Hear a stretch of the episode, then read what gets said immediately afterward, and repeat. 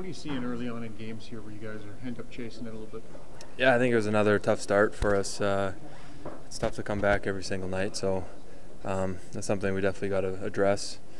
Uh, it seems like once we get going, we're a good team, but uh, I can't play from behind every single night.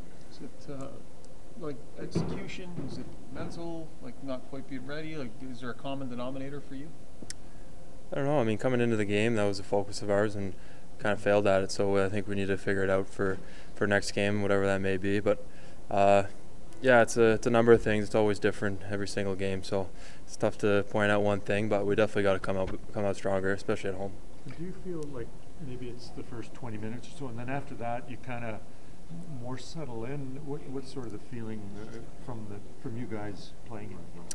Yeah, I think it's tough to put a time on it, but uh, we're definitely coming out a little flat, kind of seeing uh, seeing what other teams got, and instead of uh, just showing them what we have, we have uh, so much skill and so much offense. If we uh, pour it on teams early, I think it'll uh, it'll put them on their heels a little bit. I think that's what we got to do.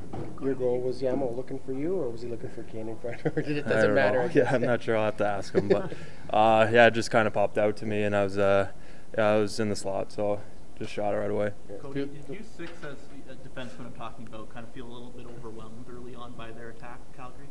Uh, they're definitely coming fast. I mean, uh, they're a little different looking team than, than last year. I mean, they moved some pieces, but they picked up uh, some great players. So, yeah, I mean, they're uh, they're a quick team. They transition well. They have good defensemen. So, uh, yeah, I mean, they've uh, they've come at us early on strong in the past, and they did it again tonight there some similarities from that early on, especially in that playoff series, where they did come at you? Did you feel that? Yeah, I think so. I mean, it's just the the style they play. They're a quick transition team.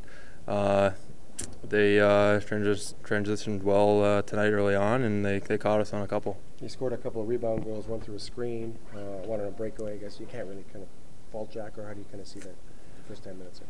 No, I mean none of them are none of them are his fault at all. I think uh, it was more of a, a thing to wait, to wake us up to get uh, Skinner in there, and he played great for us. But uh, yeah, we kind of left uh, Soup out to dry, and feel bad for him. He's such a such a great guy. and He's playing well for us. Hi, it's Shauna, and I might be a bad parent because my kids think french fries are vegetables. Hey, it's Ryan, and I might be a bad parent because I went out for wings when my wife was in the hospital after giving birth. Johnny here. I might be a bad parent because in my house, the tooth fairy gives pocket change. But we're not alone. Len emailed us and said his six year old daughter's Tarzan moment going from love seat to lazy boy by curtains made him more proud than any dance recital. And Andy left his two year old at the rink. All right, guys, I'm sure we're not alone. Like Andy's kid. For stories and confessions like this, make sure you check out our podcast. It's called Bad Parents, and it's available wherever you get your podcasts. I left a glove at the rink.